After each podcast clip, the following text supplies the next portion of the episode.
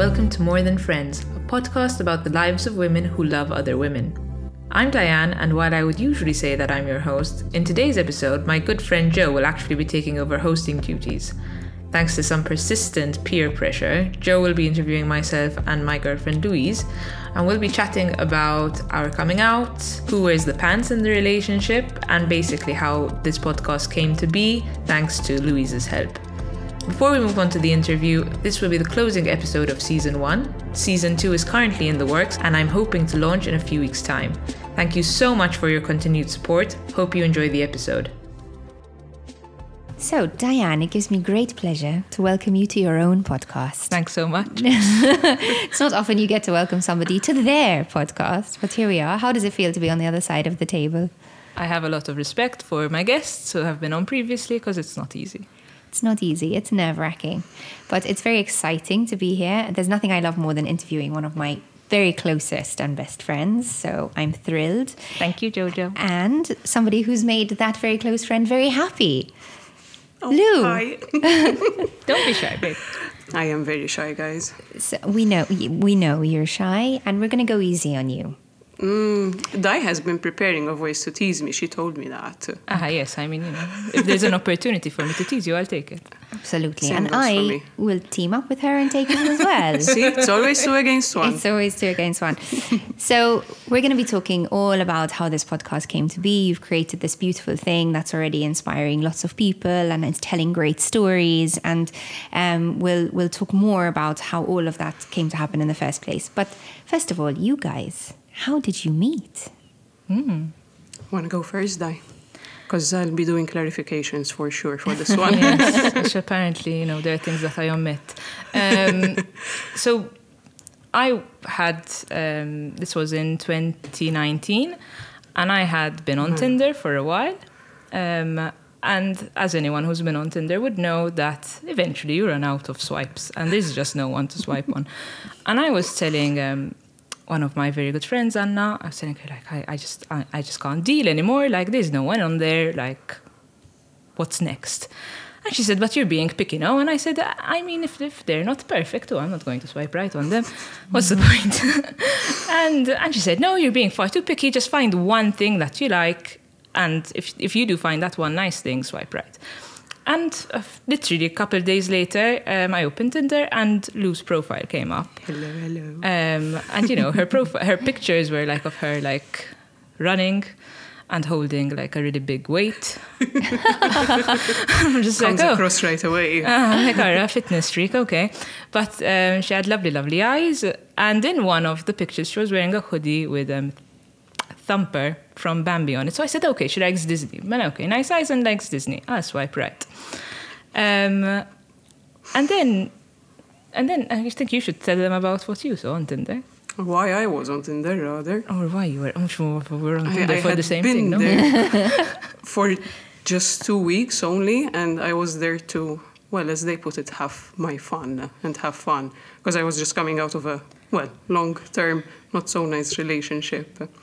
And, uh, well, then Di was on Tinder, and uh, a picture with her dog was a big plus, and I swiped right, so. Um, uh, She got a two for one special. Yeah. Yes, We have which- Chuck to thank for this. which is whole still very present, Chuck. Um, and as I like to say, after two weeks, I killed my buzz. Yes, I ruined Tinder for her. Little does she know, Tinder ruins itself pretty quickly. So I It was the right time. You got out. You got out at the right it's time. It's true. You were, That's what I've been told. that's the magic window. You're on Tinder for two weeks. You have enough like profiles to swipe through, and then after that, I think you're done. So you're welcome, babe. Exactly. Thanks, love. So that was how we met. So that's how you met. Um, and how did it, how did it go? Like, what happens then? Yes, good Ay, ma- question. Mamma mia. I knew I was in trouble very early on. Oh, sweet. It's very true. It's very true. Ah, no, because we started chatting. I asked her about the, the Thumper hoodie, and she told me, no, I, I bought it because I liked it. I didn't even know the character that was on my hoodie, actually. And still, Diane stuck with you because we know Mela, that Disney is Mela. rather core to her existence. I've been, I, I have been nurtured in that aspect of my Christina, life. she's very willing to learn. um, but uh, but we we chatted extensively, and and Hmm. and it took us a little while to meet up because I um, was away with my family on holiday, which gave us an excuse to chat more because we had different things to talk about. Um, Took the pressure off, maybe as well. The fact you couldn't meet immediately. Yes, but then I did. So this is a this is a bit of a, a thing that I like to tease Lou about. Is that her gut reaction to anything I ask her is no. Would you like to meet for a drink? No. And very often then it turns into a yes somewhere down the line. So well, she didn't. Miskina, I told her let's meet for a drink, and she told me I I can't because I have a family thing. And then we met a couple of days after um, we had initially um, spoken about it. Uh, but again, on our first date, I was you know very courteous and said like, "Can I kiss you?" And she said no. Because I told didn't her, know that. I, it's it's very true. It's very true. Because I told her like I'm not looking for anything serious, but you are, so I don't want to mislead you. So I was still very honest right from the start. She kissed me anyway. Did you Oh, I did. Thank God. Thank God you kissed me. I kissed was gonna say I, I, that's not how I remember this Thank story. God she did. But uh, there's always a no before there's a yes. It's fine. Yeah. Okay, well, it's clearly working. She knew what she wanted and she went after it. Okay, do it. She's always been like that. Let's just put it that way. In all different parts of her life. So, so you meet and you, and you hit it off. But at that time, were you both out? That's a good question. Um, I was. You, you were fully not. out to like family and friends while I wasn't. Um, exactly. I was obviously out to my friends. And. I was very excited to be living that actually yes, at the time. That's it. Because it hadn't been very long. I mean, still, it might have been about a year and a half or two, but it still felt very new and exciting. Yes, it's true, and and I think at the time as well, it was it was an exciting time to be out as well. I mean, it was just Hmm. The fear around it wasn't quite as big as it was in previous years because it just felt more accepting Yeah. to be out in society, and there were parties being held, and you just felt like there was something to be a part of. Yeah, yeah. there Um, were opportunities, so to speak. Exact. And for me, um, at that point, obviously, if you're out, if you're on Tinder, then people are going to see you. So there's an element of being out. Um, but It's like, who's gonna see me? exactly, who am I and, and you're, and you're thinking, oh, there's a very big element of that of of being on Tinder and outing yourself to a degree, and you don't know who's going to see you. And You will see relatives sometimes over there. Exactly. I wasn't out um, to my family at the time, and uh, and Lou was a very big part of that because I was very worried about telling my parents. Um, I felt that I would be dis- I, I knew that it wasn't something that they were used to or something that was in our family culture. There was no one who had paved the way for me, so to speak, in the family. Um, and yeah, so for me, it was this. It was like I want to live my life. I want to to to find someone that I click with, and obviously you have to put yourself out there to a degree, and come out in public. Um, but at that point, no, I, I wasn't out. Um, but Lou was a really big part of I- helping me come out to my I family. did as much as possible try to play a positive role in Dice coming out because, as someone who has been through it, I fully understand how freaking scary it can be. Um, but it did reach a point where it was uh, not so easy to continue to, you know, be the ideal partner for that when it came to us moving in together. Yes, that was another question where I asked, "Would you like to move in?" And she said no, No. and and then, it, and then eventually it turned into a yes. This Uh, was COVID times, right? Yes, So there was an added nuance to moving in together. yes. Um, We had only been together for, I think, six months when we first, first, first started discussing that when it came up. Yes, because we, we had been together for Very six months premature. when COVID hit, and so then it became kind of an inevitable question of should we be moving in together because you know there might be a legal notice that says everyone has to just stay home and we can't see each other, and, and that's not what we wanted. within so- their household. Yeah, and uh, I was very uneasy about that of us taking that big step of moving in together. And well, her parents knew that she was seeing someone, and probably they did get the hint that it was serious, but they just didn't know it that it was Lou. Um, so I was getting very uneasy, having been in. Uh, in a previous relationship where I was, you know, kept a secret, and I was not willing to go through that again, sadly enough. Yeah, so that was something where um, Lou was literally packing up her stuff a couple Yeah. of weeks before moving in, and and we were speaking, and she said like, you know, you still haven't told your parents, Yeah. and um, it's it's, uh, it's unacceptable at this point, and and she she was totally right. So I literally just kind of packed up my things, left her place, and went to my parents, and and told my parents, you know, like I need to talk to you about this person that I've been seeing. And my father, miskin, said, Imma dat tifel why are you keeping him a secret? And I told him, mux tifel, you know, and and he told me, Tfajla, a, a girl, like, what do you mean? And, you know, his face just crumbled. And my, my dad's a, a big guy and a big, like, burly guy, very, very um, authoritative in his in his presence. Um, but, but, you know, he just started crying. And I'm there like, okay, this is exactly what I thought would happen and exactly what I didn't want to happen. Um, my mother, bless her, just kind of smiled at me and didn't say much. Um, and I know that the, there is a big element of fear for them. Um, and this is something that actually, um, to call back to Teatro Tal Miskin, um, the production that was put up uh, locally a few weeks ago, um, there's this really powerful scene where, where you're hearing the ins- very Maltese, well, insults spoken in Maltese, very, very harsh, very homophobic. And in that moment, because the play is, is kind of set in this time, kind of you target back to the 80s or, or, or the 70s, where I said, this is what my parents have heard, and this is what they're scared of. That's so true. This is Yeah. this is their fear that this is their interpretation of it. Um, and I really felt that in that moment. And I said, and you know, it does help you understand. You can't blame people who, who were born in a different generation, brought up under different circumstances that to think the way that they do. They don't know much different, unfortunately. Yes, so it's it's very much a case of, of educating them and, and and showing them that there is another way. And case in point, um, I mean, this was this happened on a Saturday. The next day, they asked me, you know, it was Sunday lunch, and they said, you know, are you coming to lunch? So I w- so that moment, I remember, flooded me with relief because I was like, okay, I'm still They've accepted. accepted. You're good. You know, You're they good. st- again you, something Life goes on. Mm. so basic. They still love me. Okay, I'm, I'm being invited to, to Sunday lunch. So, you know, fast forward to now, three years later. We've come a long way. We've come a really long way. You know, they love Lou. but Their face lights up when way. they see her. If I, you know, go home without her, judge. Um, uh, you know, the dog is in love with her. So Hurrah! definitely part of the family, which is what we always wanted. So no, no, no. Even just thinking about it now, it, it really feels like we've come a long way. And it feels very good. Like much more calm and peaceful. Because to trace back, uh, like I had felt very awful that it had reached a point where I felt the need to put the pressure on Di to, to tell her parents because I knew what was at stake for her and it wasn't a very pleasant feeling to, you know, push her in that direction. But it was a very unsafe environment for me just as much because I was also changing careers at the time. So it's like, you know, those bases that form your foundation of safety, like your home, your your Everything was in flux for you. Yeah, everything was just you know crumbling down and, And it happened to be a global pandemic as well. so there was just a you general know. feeling of fear. just another layer. Um, but thankfully, we worked it out. Oh, well,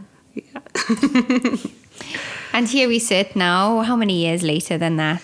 That's three years Three ago. and a Three, so- going on to 4 Uh-huh. Well, in the summer, in summer. So in summer, how we, we got together four years ago, and and this whole coming out business happened a year later, so three years. Yeah, yeah. And now here we are, that time later on your podcast, which is, of course, sharing stories like yours um, and so many other great stories. So, how did the podcast come about? How did how did you go from sort of, you know, this coming out experience, and obviously that educated you so much in so many different ways. You saw so many different aspects of it, and then at some point you decided, okay, I want to tell these stories. What happened there? Um, so I've always wanted to to start a podcast in some shape or form, um, but the topics that I that had come to me never really seemed right. Um, but then, so there were two things that happened, and they happened very close together, where there were a few people that I knew who were still are in the closet on some varying level, um, and they were they were really struggling to come out to themselves and kind of accept themselves. And obviously, and, and I think on another level, where if you identify as bisexual, there's another level of complication and of complexity, where you think, okay, so now I have to choose. Or explaining that you need to do. And uh, uh, there's a lot of explaining of, but you were with boys and now you're with girls, or vice versa, you know.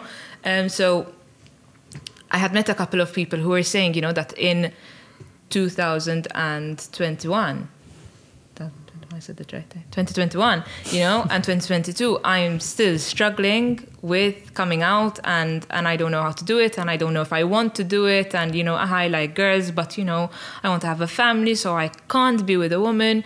Um, and that just I, I, it labels are such a difficult part of our society. I think we've spoken about that before. Like it feels like you're making a commitment to that label almost mm. as much as kind of to your choices. Yes, and and it's also choosing a lifestyle. I remember mm. struggling with this where I was like, okay, so I'm either going to be with a man and have a family, or be with a woman and possibly be happier, but also put my put myself on a much tougher journey. One, you know, you're going to deal with um, with with discrimination and and with extra scrutiny, and then obviously that if you want to start a family, you you it's not going to be done traditionally, which there's absolutely nothing wrong with, and that people should do whatever they, they are happy to do. But it, it's a big leap.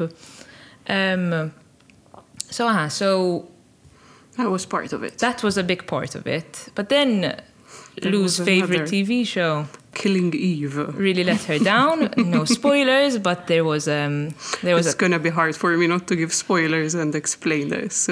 Go ahead, yeah, give it a go. No, I was gonna let you continue having the floor. okay, fine, no problem. Um, so Lou... I'll butt in. Okay, you'll butt in. Fair enough, no problem. Um, so Lou loves this TV show called Killing Eve. By the way, guys, if you don't know about Jodie Comer, you have to know about Jodie Comer. Is she your whole pass, Lou? Your free pass, baby. Oh yes, of course. Sorry, Anna. Um. I have this inside joke with our friend Anna that she's her free pass. Yeah. Um, you see how, yeah. how, accommodating I am. Eh? Um. she has the whole Backstreet Boys, by the way. All of them still. Oh, Jo.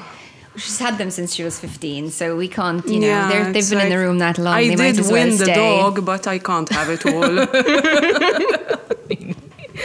um, so, ah, so there's this TV show, Killing Eve, that um, before its fourth season came out, um, Which was the fin- final season. Yes, um, Lou really got into the online community, um, which and this TV show is very queer coded so to speak. You know there's this element of the the main character being sexually fluid and and a kind of tension between her and the other main character who's also a woman. Um, and uh, and online communities can be really really dynamic and really beautiful in the creations that fans come up with from fan fiction to fan art um, and Lou really got into that, and, and, mm-hmm. and I had gotten into it um, very early on when I was a teenager as a kind of escape. So I totally understood it and, and yeah. supported her. I didn't see her on her phone and on Twitter and think, you know, what are you doing? I'm like, ah, oh, she's, she's engaging with, the, with this fandom.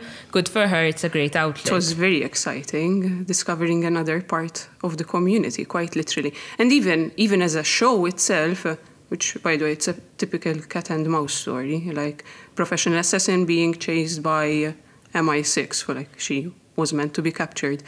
Um, uh, it was it was a brilliant show, both in terms of storyline, cinematography. It was pure art for me, which is very appealing.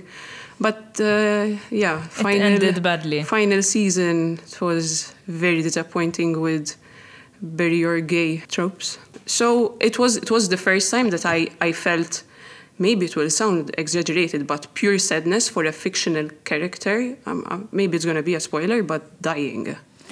Yes, and and you know that's the problem, and that thankfully I had this um, understanding of it because I think anyone else would have been like, "Why is she upset over a fictional character man, dying?" Man. But it's not the fictional character dying; it is the representation killing of it. a gay character killing a gay character after you know there's a, there's a crescendo in in, in this relationship between these characters um, and it's it is a trope it's happened in loads of TV shows Grey's Anatomy um, Buffy the Vampire Slayer Did the it happen in Grey's Yes, because you remember when Callie slept with that um, oh, with Erica course. Hahn. She didn't die, but she just disappeared. She, disappeared. she was in the parking lot and then she was gone, and yes. she never came back. Um, mm-hmm. And I mean, with Grey's, it wasn't that much of a burying your gays, but there is this element of gay characters being um, dispensable.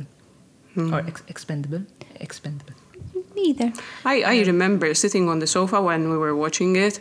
It's like I know what the writers and producers were trying to elicit. It's like I know you're trying to make me feel something, but it's not happening. Even when the good parts were meant to be happening, I was, I, I found myself. It's like, wait, I'm, I'm just waiting for it to hit, but I'm still not feeling anything. Um, and I remember telling Di, it's like as if real life is, doesn't suck enough, uh, you know? Yeah, it's a big letdown where, especially when they build up the relationship, you know, it's oh my god, this great romance, this cat and mouse, all this tension, and then they kill off the character, and it's like so we don't get a happy ending, and Yeah, and that was one of the main reasons why, well, you started this podcast. exactly as because well. we, we were chatting at home, and and that's what came out of our conversations, where it was like we're Let's do it depending, ourselves. yeah, we're depending Yeah, on let's showcase the happy Yeah. on the on, on fiction to give us a happy ending. And in real life, there are plenty of people having a happy ending, but nobody is Mellow, mellow. talking about it. Everyone's as and people are very living very freely. Case in point, all of the guests that have been on the show so far. Um, but we don't talk about it. There's there's nothing in the media where we're represented. If you switch on, you know, for your sins, TVM, any of the okay TVM, like, whatever, or you, you know, you're looking at social media. There there isn't that representation, and sometimes if there is, it's a joke, a very half baked one. Yeah. Um, but you know, where are our stories? And that's really it. It's about showcasing queer talent, queer talent in a relationship. It's like there, all that fear that you have about coming out at the very first stage of coming out to yourself of saying, "I am queer in some way," and I'm and there's flack that I have to face. There's also a lot of happiness that you're going to find on the other side of it. So at least our Di is putting that into the universe now. Yes. And what a great thing to put out there, definitely. Yeah. You know, hearing it from that perspective, it's so true. Where is the representation? And now here it is. Um, and the title, how did you come up with the name for the podcast? Dil Habiba. Yeah, you get you get a lot of that of like um, so and so and her friend, Friend, so and so yeah. all Habiba, uh, and you know Especially with parents when they're, you know, Introducing struggling you, to yeah. find some way to introduce us. Yes, and which are, and so case in point, there are some some people with good intentions that just don't have the vocabulary for it. So there's an element of of educating them, and I think educating them with with, with gentle love and care. It doesn't have to be a, a a tense conversation. You know, it's just like, listen. You can call Lou my girlfriend because that's what she is. If you don't feel comfortable saying girlfriend, if it doesn't roll off the tongue, you can say partner, but don't don't call her my friend because Sure. she's a lot more than my friend. Damn I don't, right. I don't do the things with my friends that I do with Lou, and vice versa. So Babe, you have to edit that. I think that'll be in there. Though. I have a feeling that'll make the final cut. So ah, that was really. I mean, Lou was instrumental in helping me set up this podcast because she was my sounding board and she she was part of the inspiration. I, I'm, I'm very proud of you.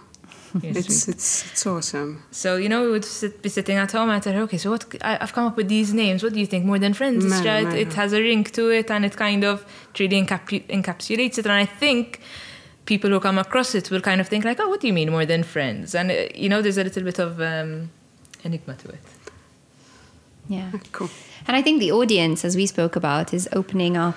You know, I think you created this for the queer community, but what's been really nice is you've seen the audience grow beyond that as well, perhaps to people who are supporting somebody else coming out, or maybe have a daughter or a son Yeah. who's going through that process. And I think that's one of the things that maybe you didn't anticipate. Yes, uh-huh. um, my lovely friend Tez had um, shared the, the podcast on her stories, you know, like f- first week it came out, and all of a sudden I got all of these like mummies and and just Teachers, teachers following, and I was like, oh, why, why are you following? Like, like, oh, great, thank you so much for the support, but I'm I'm not getting it. Like, it's not computing in my head. I I. I I had the, queer, the queer community in mind when setting this up, and Lou very quickly set me back on track. And she was like, "As if, if the like, the more people you reach, the better." And and how amazing if these people are are using this podcast as a way to learn.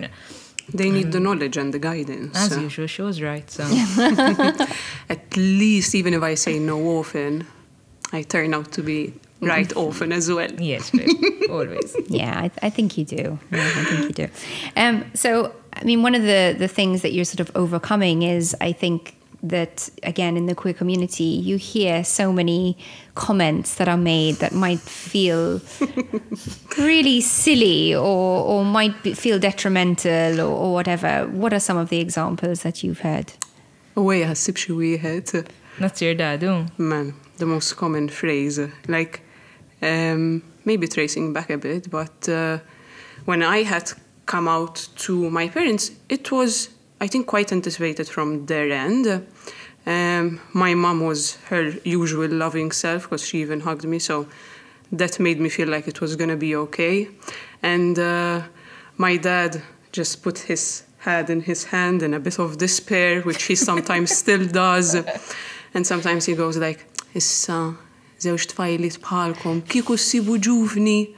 And I'd be like, we found each other and the most important thing is that we're happy. And thankfully my mom, you know, repeats that and she supports that and she totally understands it.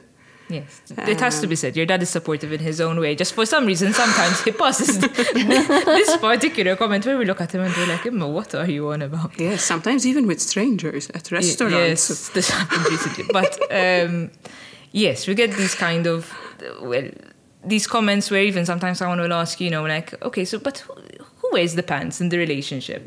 And it's like, the whole point is that there's no one wearing pants, so to speak. But since we live in the 21st century, we both wear pants.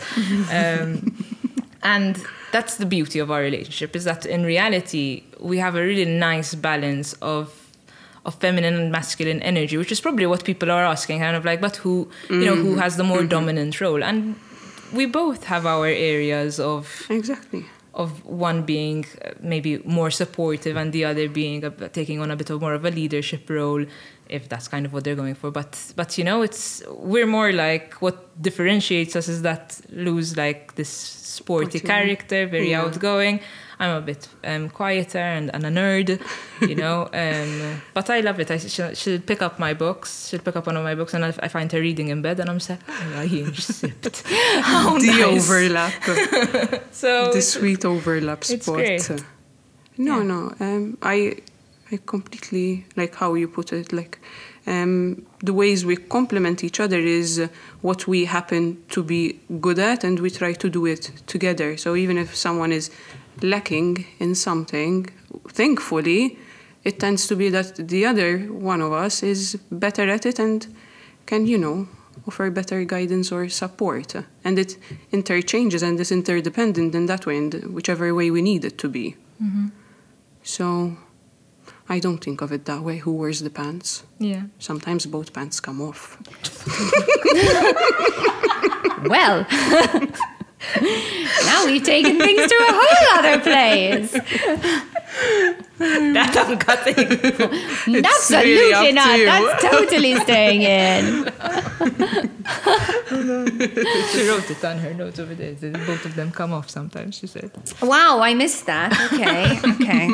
Yeah, so both of your pants come off. she's saying it again to keep Both in. of them come are put on because you both wear the pants, but both of them also come off. Exactly. Not sure how many times I can say this to ensure that it makes it into the final cut.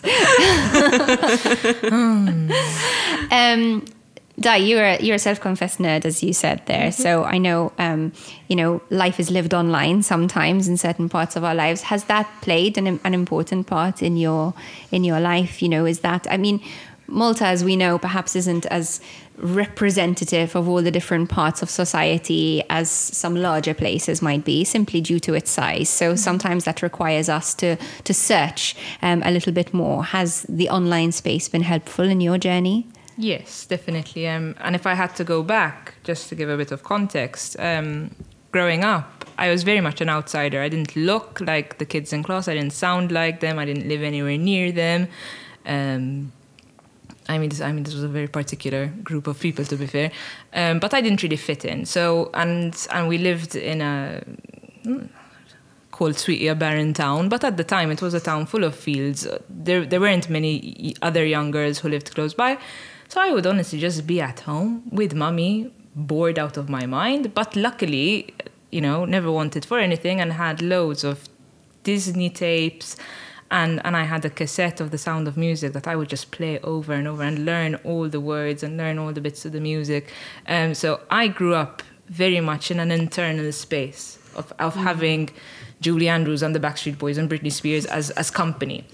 Um, luckily, by the time that I was reaching my teen years, um, I had made a really nice group of friends at school, and and and I kind of like immersed myself in the real world again.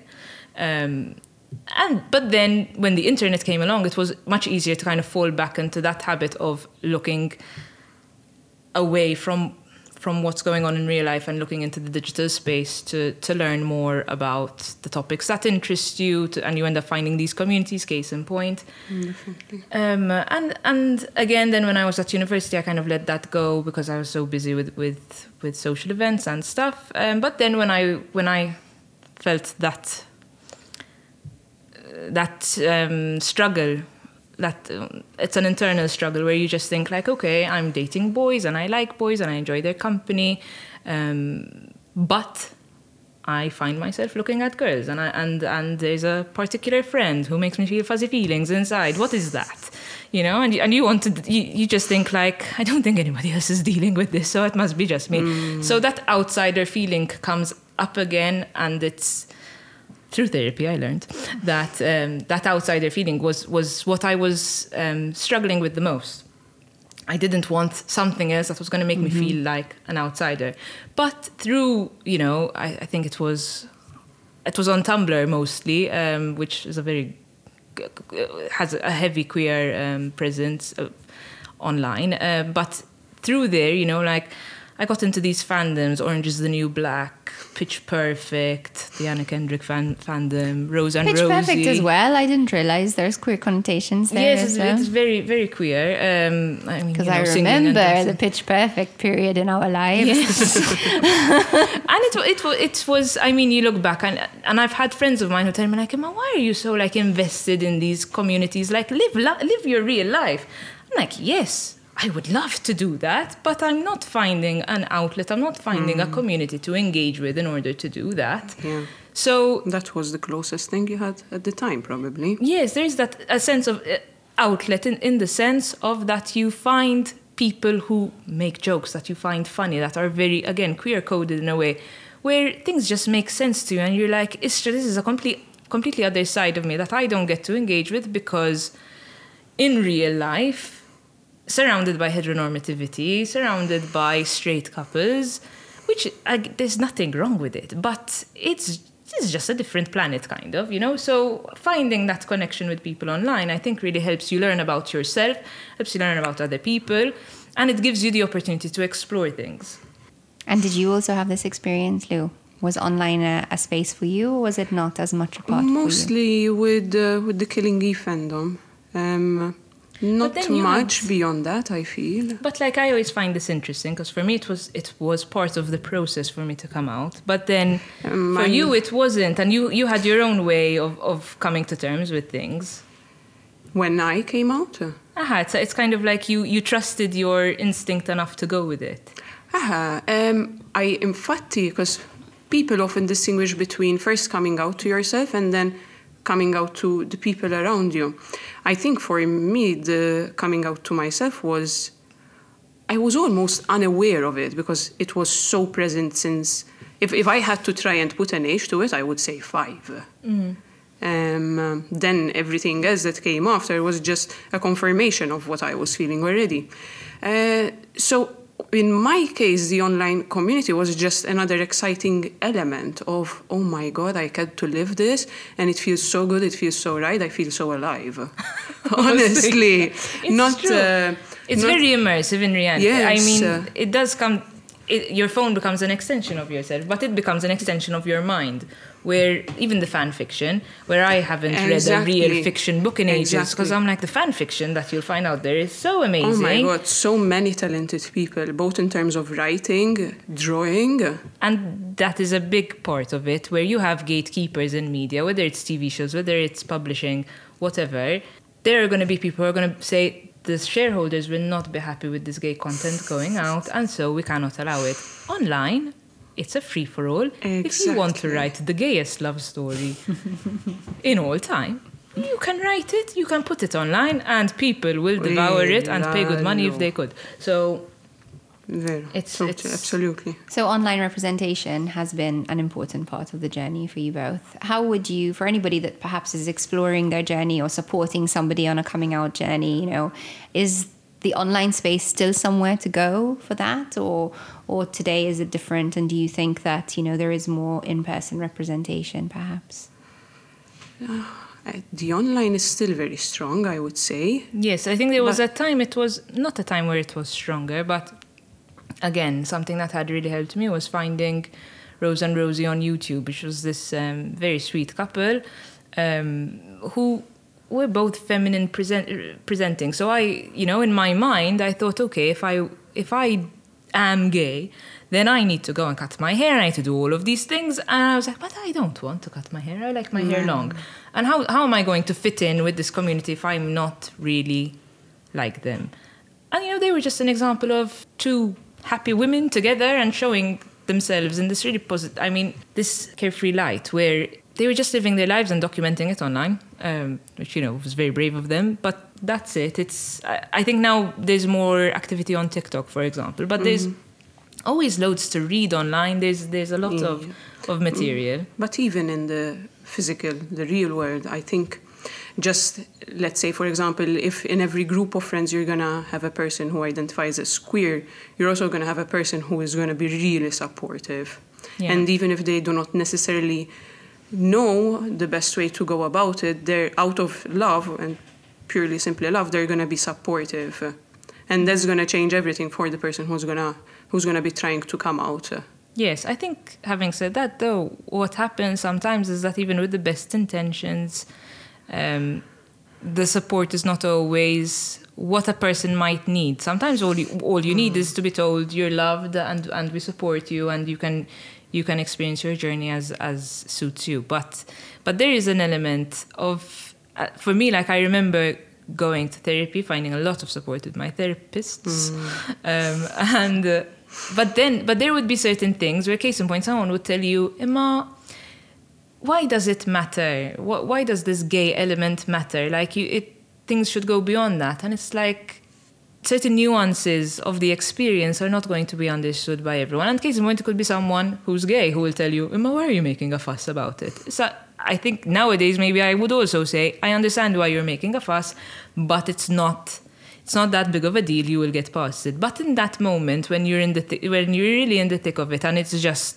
the gay panic Yeah. is so overwhelming. Uh, you know, you can't uh, buy a coffee without thinking, "I'm gay, Madonna. I'm, I'm, gay, I'm gay. I'm buying a coffee," Man, man.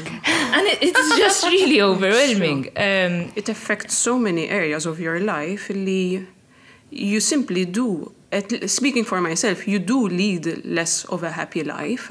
Yeah. And when you actually It come colors out, everything, or at least it feels like it colors everything But in it- that moment. in every day that you live, that Yes. that is what you're living. And I, but I think it goes, it, it's it can go both ways in that when it's the shame coloring everything, uh, that's where the gay panic Yeah. comes in. It's Yeah. like I'm doing what I was always told was not the right thing to do, or I'm doing this thing which people pretended didn't even exist, you know.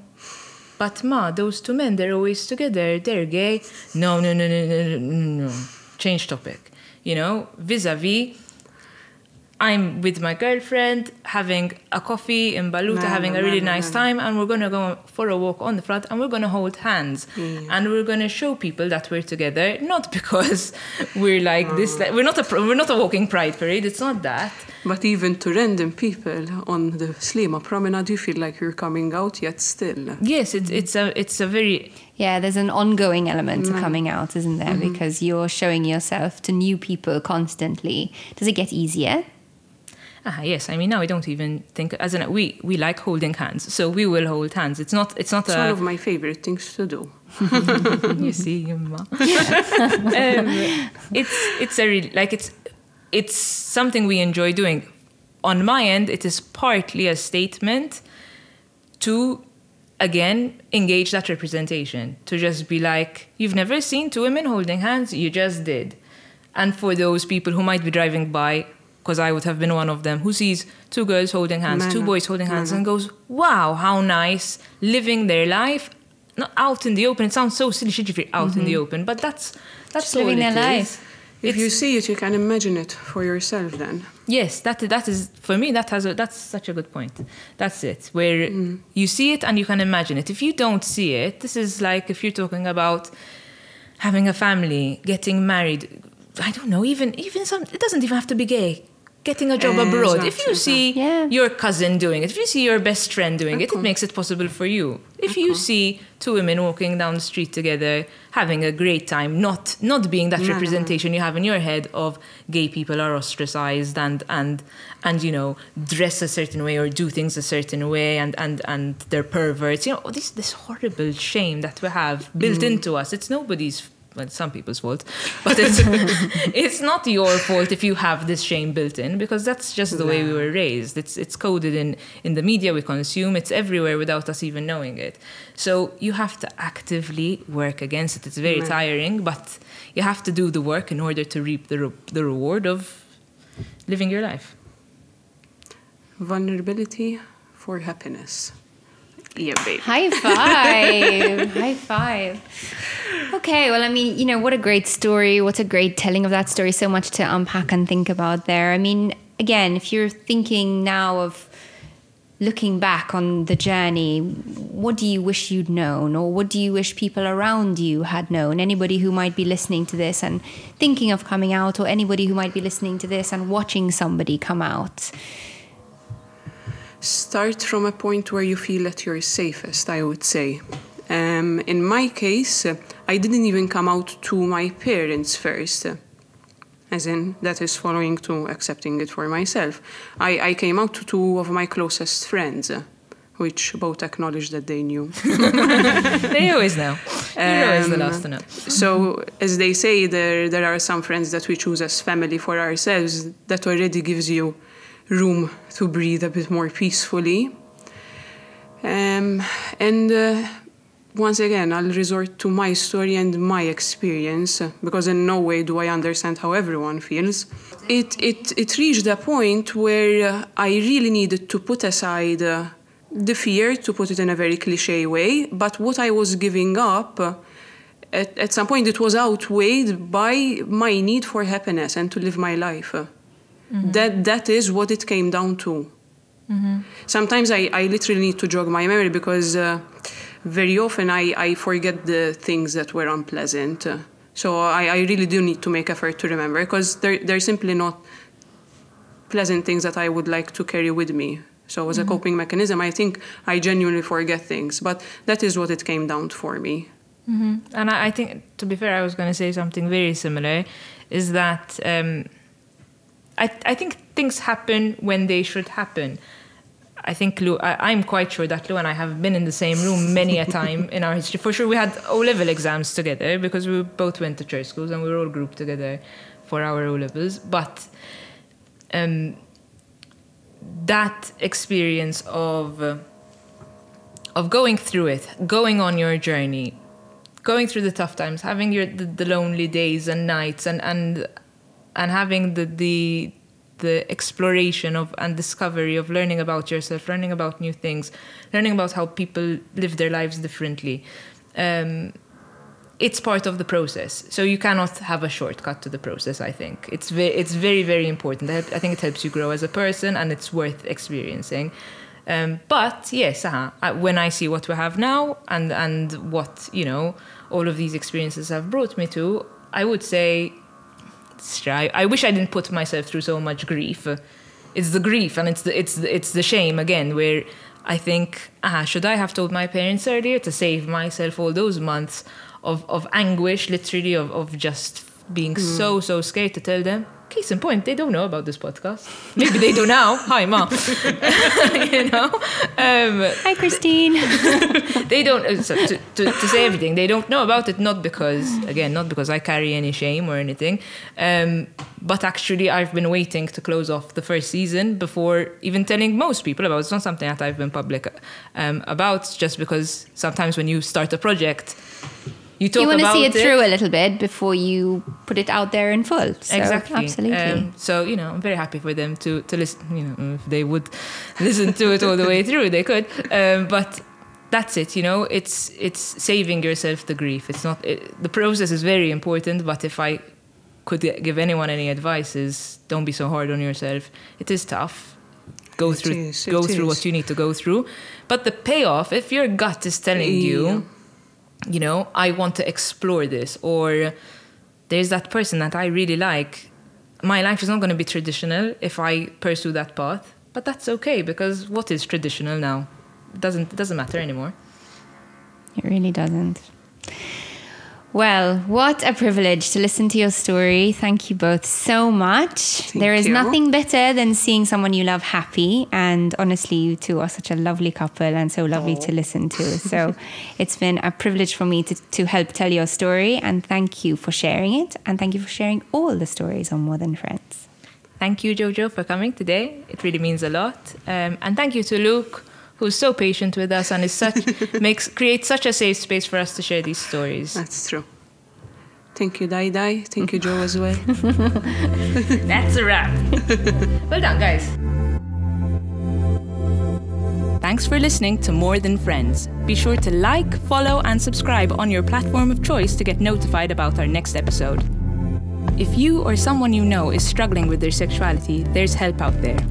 ARC, Richmond Foundation, and MGRM offer support services for people of all ages.